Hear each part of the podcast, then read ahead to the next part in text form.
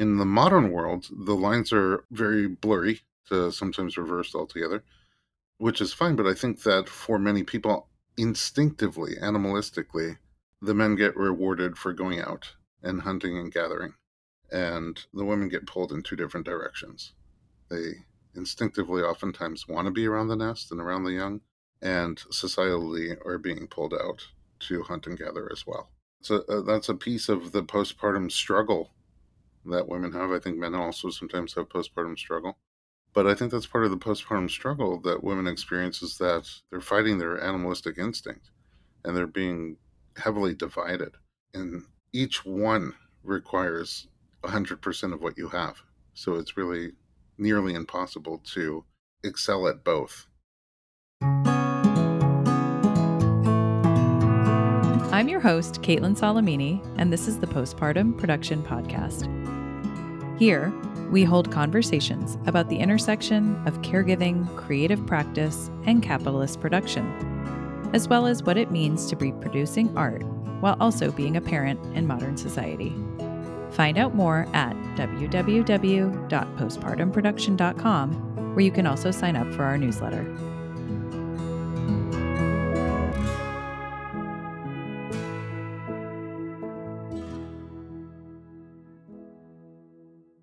Today, I am excited to share with you a conversation with Dr. Elliot Berlin.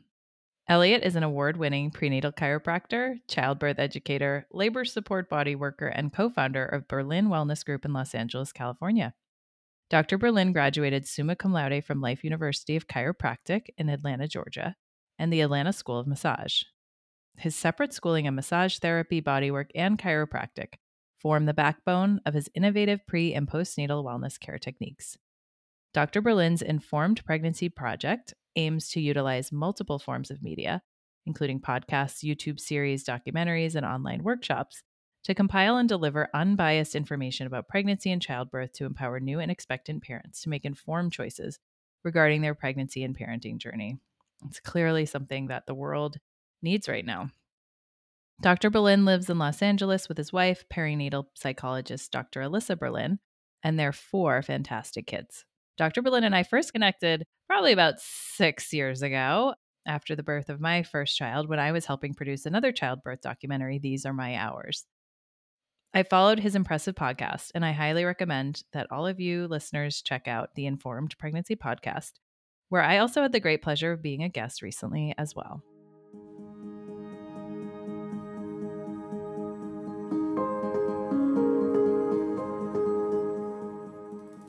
I am so excited that we were able to connect here today. And as I was saying prior to us being official right now, you are the first male guest we've had on this show. And I think we've probably had close to, I haven't counted, maybe 20 guests. So Ah, you. well, I'm honored. I'm sorry your show's going downhill, but I'm honored. and I know that we've connected in the past in birth world related stuff, but I'm really excited today to talk to you a little bit about.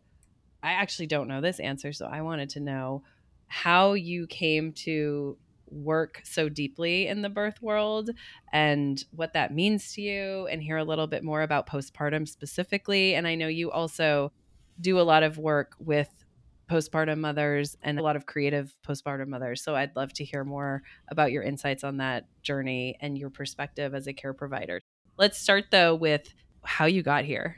How did I get here? In 1974, I was born, breech, by the way, vaginally, and that started a whole career in something birth related. And I do a lot of breech work actually. So huh. I don't know, maybe that's where it really started. More recently, when I was seven, I walked into a building in New York City, and in the lobby, they were doing a CPR class. Hmm. I was terrified. I was like, oh my God, what are they doing to that poor woman with no arms and no legs? And then they explained that you could use your body to be somebody else's heart and lungs for a little while, to give hmm. them oxygen like lungs and to circulate it like the heart when theirs fail until they can get advanced medical care. And that literally planted a seed in my mind that I just I wanted to know what can I do? How can I help other people in other ways? you know, with my body. It sparked my curiosity for healthcare. Hmm. I started maybe when I was 10 taking classes from the American Red Cross in CPR and first aid, responding to emergencies, lifeguard work. And then I just, by the time I was 15, I was teaching those classes to other people for the Red Cross for, and American Heart. And then 17, I took the emergency medical technician training. And 18, I was working in ambulances and emergency rooms in New York City. And 19, I'm in college studying pre med. And I'm thinking, I am going to be the greatest something, whatever surgeon there ever was. Hmm. And then my father died suddenly, partially from a medical mix up. Hmm. And it, it really gave me a new respect for healthcare in a lot of different ways but one thing I realize is I think I want to be on the side of healthcare that works with the body hmm. rather than the side that, you know, takes over the body. And it doesn't mean I don't love drugs and surgery. I still do. I respect them very much. I didn't want my life to be that. I wanted my my life to be helping the body do its own doctoring. And so I took some time off. I studied a lot of different alternatives and complementary forms of healthcare while making pizza during the day. and I fell in love with the combination of chiropractic and massage together. I feel like the musculoskeletal system is not just muscular or skeletal, it's mm. deeply intertwined. And I feel like it's a powerful system, not just for pain. You know, obviously, if there's pain and stiffness and restriction and compression of nerve, you're going to feel a lot of discomfort, but it's also the protector of the central nervous system, the brain, and the spinal cord that control and coordinate the function of every cell and organ in the body. And when there's compression instead of protection, those structures prevent the body either from being able to get good information about what's going out in the different parts of the field, the peripheral nervous system, or being able to send appropriate help. And so I went to school separately for both of them. Now, by this time, I had met my lovely wife, and she was on her pathway to becoming a psychologist. We went to grad school together in Atlanta, Georgia. Hmm. And when we're both just about done with grad school, we thought, let's have a baby. and so we followed the instructions, and no baby came out. And we ended up on a three year path of the fertility roller coaster all things natural, all things medical. And at the end, even though we were pretty young in our 20s, they told us we don't think you'll ever have a baby together. So that way, and you should look at alternative pathways to parenthood, like adoption or other other things like that. In the meantime, we were totally broke. We had no money. We had no relationship. We had no mind, body, spirit health as individuals, as a couple, and we were no position to really become parents of any kind. So we just decided to take a break. Let's sit back and work on improving things, working and earning money and not giving it all to fertility treatments. Hmm. Spending our time together, just bonding, finding that spark that brought us together in the first place and nurturing it and helping it grow into a raging fire.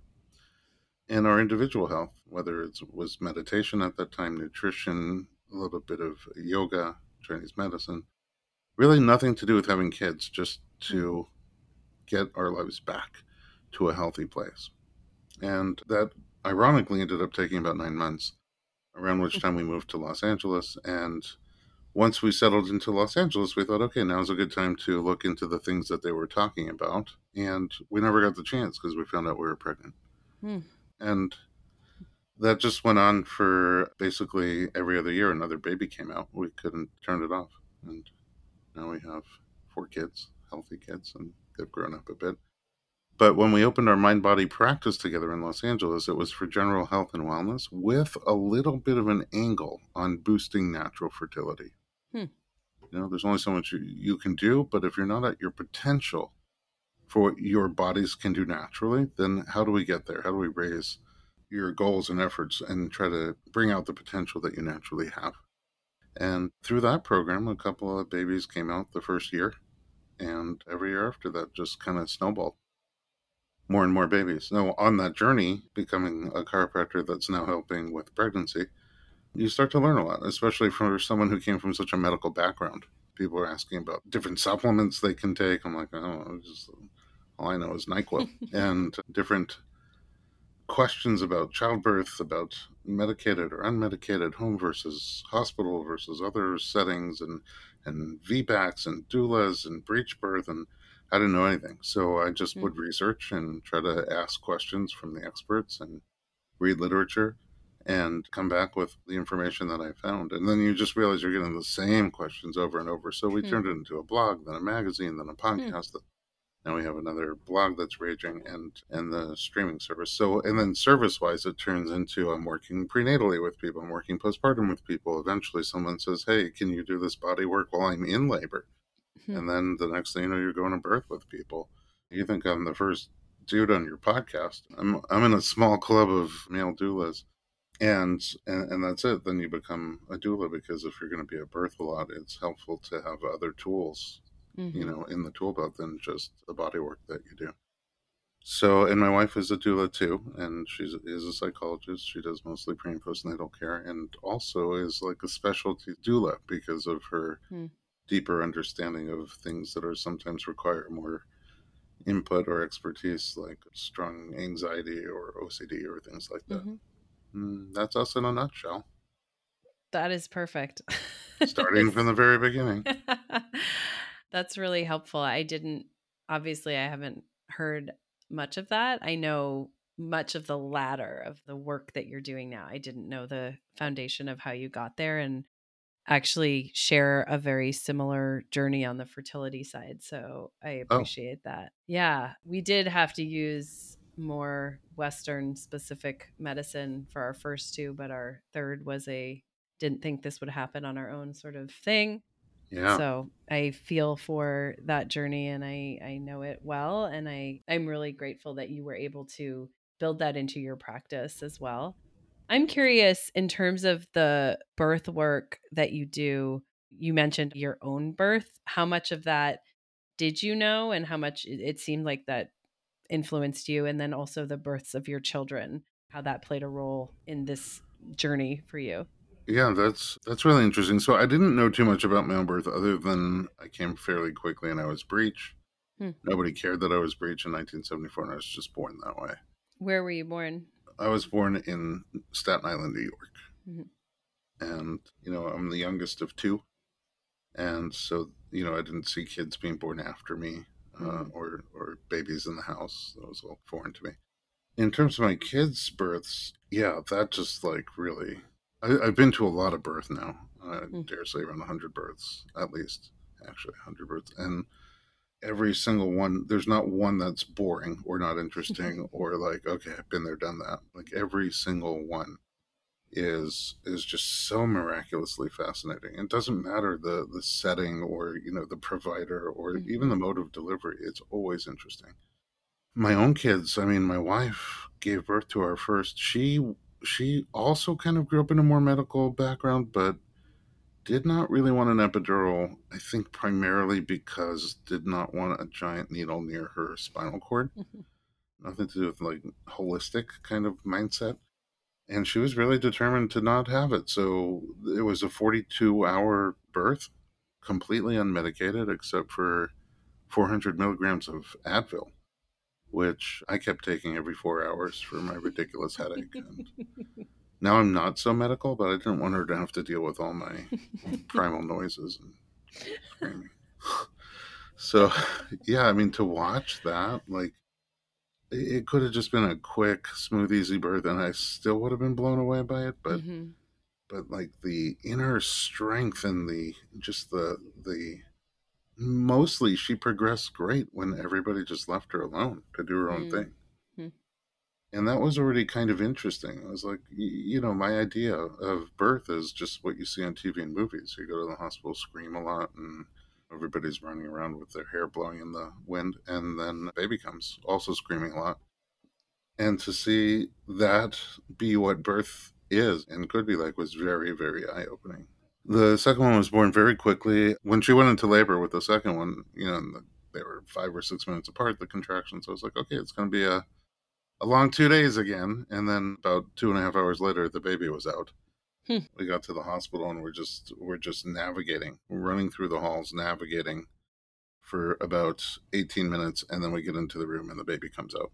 Hmm. So that was also a very interesting, fascinating birth. Third one was a little longer, and the first time we really had any sort of conflict from hospital staff, meaning my wife was really comfortable laboring on all fours and wanted to deliver that way. And then the nurse came in and she was like, Oh, you got to get on your back, honey. It's almost time to push.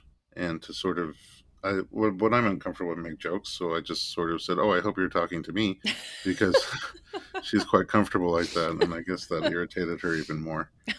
So you know, it, they really tried to put pressure on her, and then there was conflict, and then the resident came in because the doctor wasn't going to make it anyway, mm-hmm. and the resident was like, "Fine, I, you know, she could be in any position she wants to," and then that nurse kind of stormed off and never came back. So, you know, we had our fourth at home, which was also very opening. By that point, I had been to a bunch of home births, mm. and you know, I always thought home births was very specifically reserved for, you know, tree hugging, Prius driving vegan hippies. And then I'm watching these meat eating doctors and lawyers give birth at home. and uh, one of them drives a Suburban. I'm like, what? How is this possible? and it was just very eye opening. Like, you realize there's a big difference. We, we had always said our first birth was like home birth at the hospital, mm, like totally mm-hmm. unmedicated. But then you realize the key ingredient that makes a home birth home birth is home.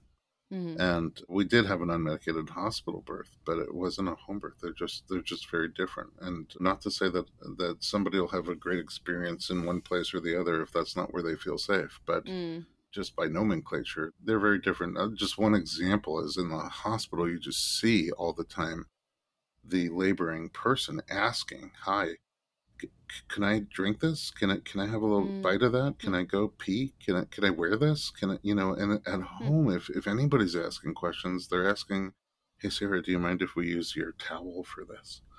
It's the opposite. It's who's in the driver's seat, mm. and that alone, natural birth is so physiologically driven by hormone.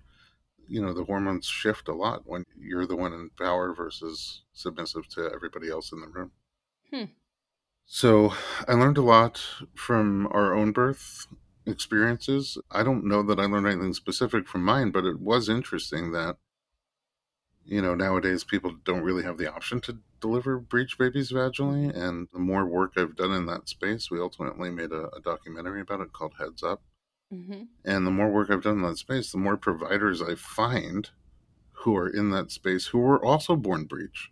Hmm interestingly enough. Mm-hmm. So I don't mm-hmm. know.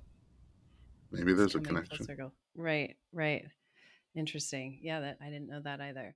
Well, I know that now in terms of the media work that you're doing in the podcast, your blog, the streaming services, you are connecting with a lot of mostly women it seems caregivers who have given birth recently and work in creative fields and obviously that's where I've come to this podcast. So I'm curious to hear from you your perspective on the conversations that you have, the care you provide, you know, what that looks like, because that's really been intriguing to me and to our guests of like when you become a parent, how your relationship to creative work shifts and what that looks like and if you have any specific examples or conversations that you had that are coming to mind now in relation to that topic I think the biggest shift that I see is that, look, I, an observation that I've made a few times now is that all living things have a life cycle that has four stages. And it doesn't matter if you're uh, grass, if you're mm-hmm. an egg, if, uh, like an amoeba, if you're a bird, a mammal. We, we are born, we get bigger, we reproduce, and we die. And when you zoom out, the blip of time on the screen that we have in this world, the tiny amount of time we have in the big picture, when you consider those four things, at least when I consider them, the big one is reproduction. You can't really control being born and dying very well. Mm. And you just get bigger. It's the one thing that seems like built into our life mission is reproduction. It doesn't mean the other things are not important, but I think that once you start to reproduce, they, for many people, become less important. And the focus becomes your primary task in life, which is raising the kids, mm. giving birth, raising children, nurturing them, being close to them. And it's actually kind of interesting. I think that not everybody agrees with this, and for sure it's a generalization. Not everybody even falls into these categories. But I think my observation also is for myself and for people around me men, when they start having babies, have an animalistic instinct to go hunt and gather more hmm. and provide for those babies. And women have an animalistic instinct to guard the nest, to be around the nest, and to nurture those babies and raise those babies and protect those babies. In the modern world, the lines are, are very blurry to sometimes reversed altogether, which is fine. But I think that for many people, instinctively, animalistically, the men get rewarded for going out mm. and hunting and gathering. And the women get pulled in two different directions. They instinctively oftentimes want to be around the nest and around the young, and societally are being pulled out to hunt and gather as well. So uh, that's a piece of the postpartum struggle that women have. I think men also sometimes have postpartum struggle. Mm-hmm. But I think that's part of the postpartum struggle that women experience is that they're fighting their animalistic instinct and they're being heavily divided. And like each one requires 100% of what you have. So mm-hmm. it's really nearly impossible to excel at both. Mm-hmm. And so creatively, I think what I see after people have babies, I see a lot of people, for example, in high power attorney jobs that are just like, okay, I'm going to have to start my own business, which you would think is mm-hmm. like so much like having another baby, essentially mm-hmm. running your own mm-hmm. business. Mm-hmm. But you need the freedom and the flexibility to be able to do what might be your primary goal, which is raising the child mm-hmm. you know, mm-hmm. being there as a mother in a way that nobody else really could.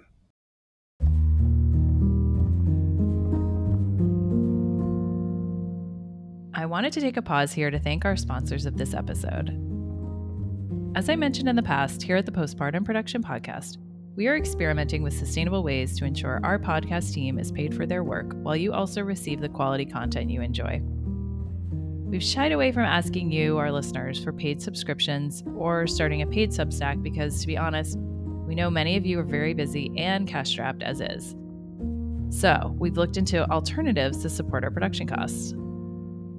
To that end, today's episode features two sponsors whose products feel aligned with our mission of providing increased support and care for caregiver artists. One such sponsor is Needed, a leading women's health supplement brand recommended by nutritionally trained practitioners. Needed was founded by two mothers navigating a fertility journey, which I personally appreciate as I had my own fertility challenges for years. The Needed founders were shocked to realize that 97% of women take a prenatal vitamin, yet 95% still have nutrient deficiencies. So they teamed up with a group of perinatal nutrition and health experts to redesign the prenatal vitamin and supplements women need from the ground up. Needed's products are based on the latest clinical research and in practice experience of nearly 4,000 women's health practitioners. Needed provides a range of support from your everyday prenatal vitamin to more pregnancy specific pre probiotics, egg quality support, sleep stress, and more. You can save 20% off your first order of any vitamins or supplements at thisisneeded.com with code postpartum production. And that will all be linked in the show notes as well. Another sponsor of our podcast is BetterHelp, the world's largest therapy platform whose mission is to make professional therapy accessible, affordable, and convenient. BetterHelp offers access to licensed, trained, experienced, and accredited psychologists, marriage and family therapists, clinical social workers, and board licensed professional counselors.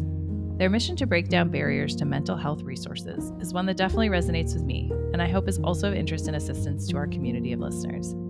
As a postpartum production listener, you can save 10% off your first month with the code postpartum production or by accessing the link betterhelp.com forward slash postpartum production, which will also be linked in our show notes. Both Needed and BetterHelp are postpartum production sponsors, and via your purchases, our podcast will receive referral funds that help keep our lights on. And we hope that eventually will be able to raise enough funding to build out a caregiver artist residency and grants, as well as additional programming. Now, back to our very entertaining conversation with Dr. Berlin.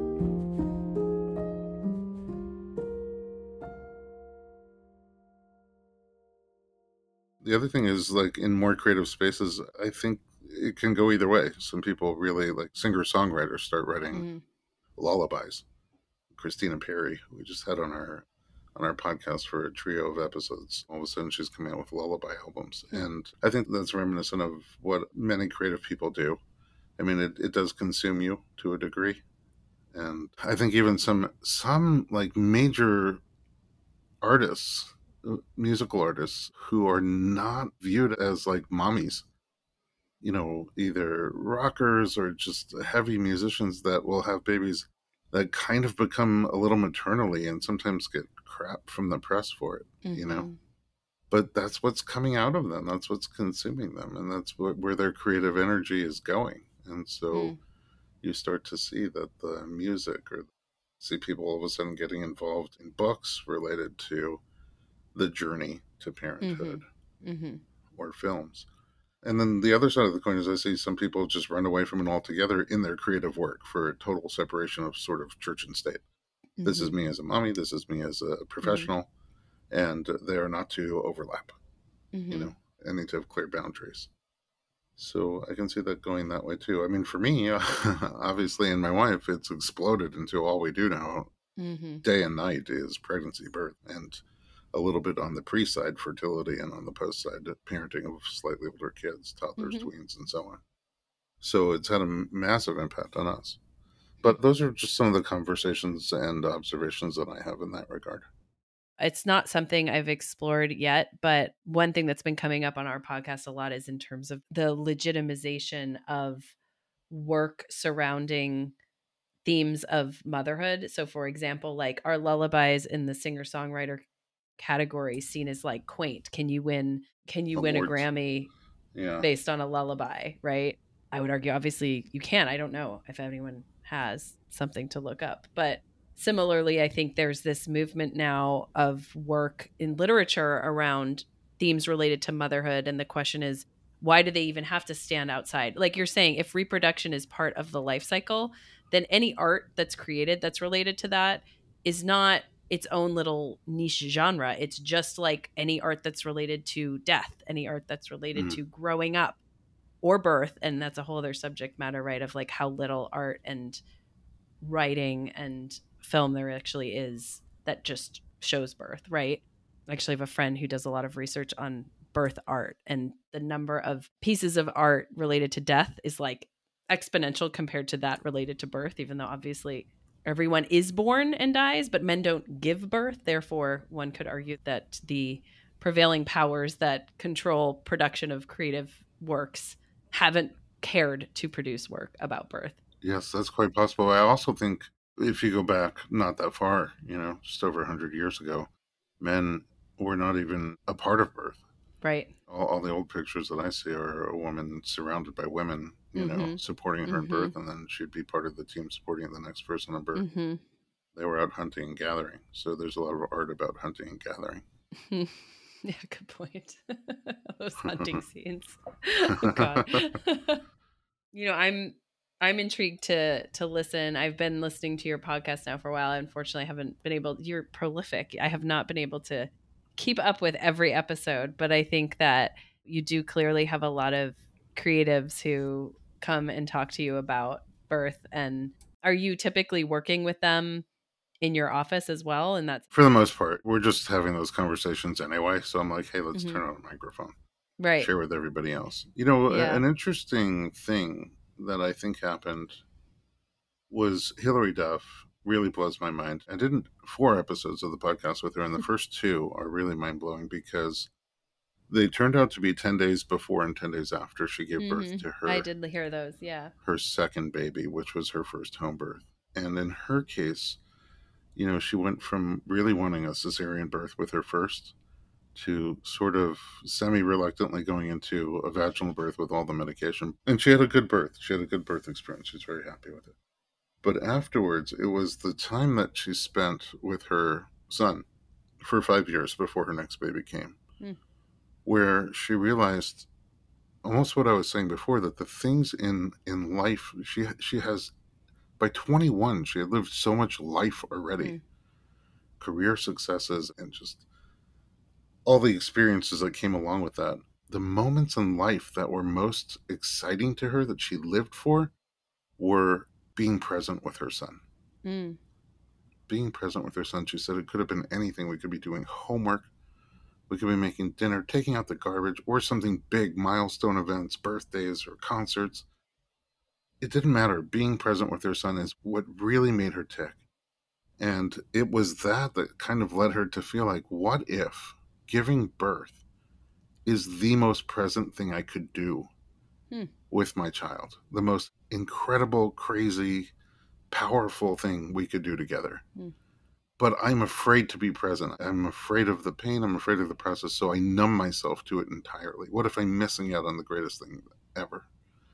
And that's what really drove her to want to do an unmedicated birth, although she realized if she's in the hospital, she'll probably cave. So she explored home birth. Hmm. Um, and then she had a great home birth experience as well. But I think that kind of goes back to what I was thinking earlier, which is that you're born, you get bigger, you give birth, and Mhm. you die. And you can have the greatest, most successful, most impactful career on the planet, hmm but it still pales in comparison to what you do by leaving your imprint, your DNA imprint on the planet, or it doesn't even have to be DNA, your parenting imprint on the Mhm. planet for the future generations. I don't know why the world ticks that way. It's just an observation that it does. Yeah, I definitely feel that. It's, I think, as you said, where so much, for me personally, like so much struggle comes in in terms of balance. And at the same time, I often feel like if I were, I have this feeling a lot, if I were 100% of the time with my children, and I were present with them 100% of that time, I may burn out of that. like, I'm always like, I need space, obviously. And so, balancing that against professional pursuits has always been something where I do feel like it juices me up and gives me the space to be able to come back to my children and be with them. And clearly, you right now are doing a lot professionally. So, I'm curious in terms of your makeup of that balance of the presence in your body in life and then all of the rest that you are doing like how do you navigate that Poorly. I mean, I look at work life balance as the holy grail that doesn't exist. Uh, Mhm. You just got to chase it as much as you can. I'm ADD on top of everything else. And so I'm the person who always has at least 20 windows open on my computer. The tabs get so small you can only see the first letter and you're just constantly clicking on where is it? Where is it? I think I paid my electric bill, but I stopped in the middle because a pop up came up and then Mhm. my power gets shut off. Like, I'm not good at, at compartmentalizing and I'm very moment to moment.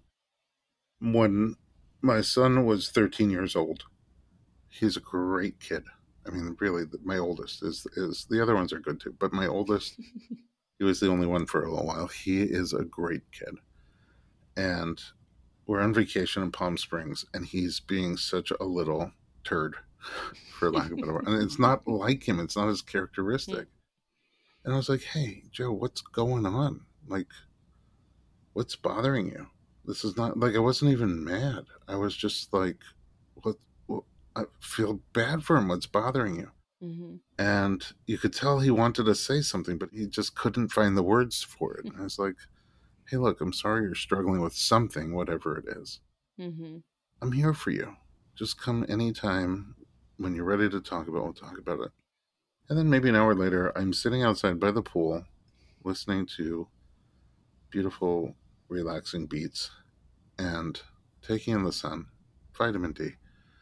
And my son just comes over to me and he says, Why do I even have a father if you're never going to be home? and I was like, I would love to answer that question as soon as we can pull this dagger out of my heart. You know, and he had just had his bar mitzvah and he's like, How much does it even cost to spend time with you? Can I buy up some appointments? I don't need my bar mitzvah money for anything. oh. So at that point, we had seven offices. Within the next six months, I closed six of them.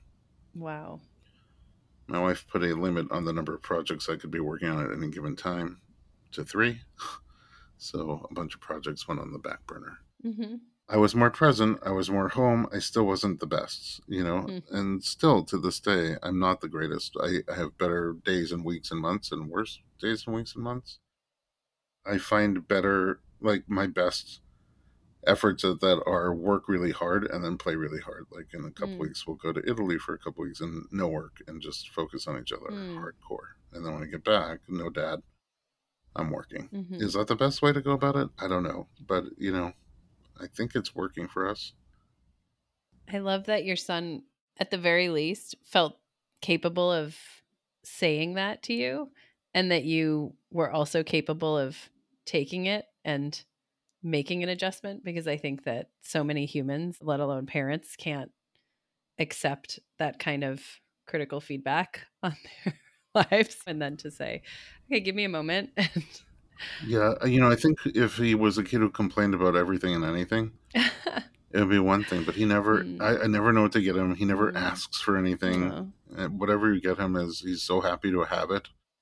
He never pulls rank on the other kids. I'm the old. He's like, okay, if you want this seat, you should take it. If that'll make you Mhm. happy, you should have it. And I'm like, uh, okay. I, I didn't even realize you noticed I wasn't home, you know. And and he also he said, Dad, I'm only 13.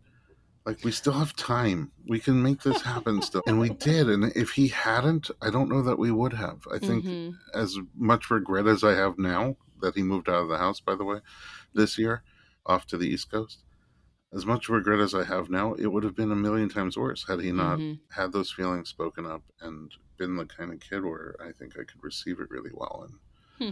and just you know, my wife had been warning me for years. She was very wise, but I, I just I am the classic workaholic and uh, ADD and balance is it always seems out of reach. And I know that's probably true for most people eh, to a degree. And it's just something that strikes me. I heard a TED talk where they were talking to hospice care workers. Hmm. And they did a survey of hospice care workers. What are your clients? What they talk about as their greatest regrets at the end of life? And down at the very bottom of the list is I should have worked more. Mhm. And the first three are I should have been more present with my family, spent more time with my loved ones, been around more, taken more rest time, vacation time. All the way at the bottom, like the last one, is I should have worked more. So that does stick in my mind Mhm. as a, sort of a blueprint for what regrets do I want to have then. As you're talking, though, I'm also thinking that like we live in a society where we really, really don't have a social safety net. And so for so many, I don't know, you're sort of in this fraught space, right? Where work begets the life, begets the work, beget, you know what I mean? Like, because the things, like you said, you had opened other practices, you're then expanding out and then having to do that much more in order to support a family in a very expensive city so it's it's tricky of how to actually extract yourself or your lifestyle from what is trying to perpetrate constant consumption really at the end of the day right Yeah. I mean, I watch people move from here to like Idaho. okay that's And- we're- I mean, I lived in Nebraska for a year, and the cost of housing, the cost of everything over there Right. was so low in comparison to New York, where I grew up in California, where I spent Mhm. most of my adult life. But how and- could you do what you're doing in nebraska i mean you but I don't even know if I'd have yeah, to do what I'm doing in Nebraska. right fair okay You know, like in Los Angeles, the pandemic hits and you're out of work for three months. The cost of living over those three months will give you a heart attack by itself. Mhm.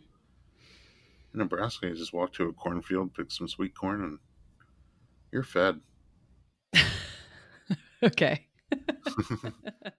well, speaking of, before we close, I know you mentioned new projects you've going on uh-huh. and your wife's ultimatum with regards to how many you can balance at one time. But what would you like to leave listeners with in terms of resources and where you're at and what to follow in your Yeah. universe? Thank you so much. The Informed Pregnancy Project is literally a labor of love of labor and everything around it. it's the desire for people to have information with which they can make thoughtful decisions and find support for the decisions that they've made. And the podcast is in its 10th year now, so we have about 350 episodes. Oh my gosh. uh, the blog. We have such incredible writers coming to share their expertise and their personal stories, and it's just fascinating reading.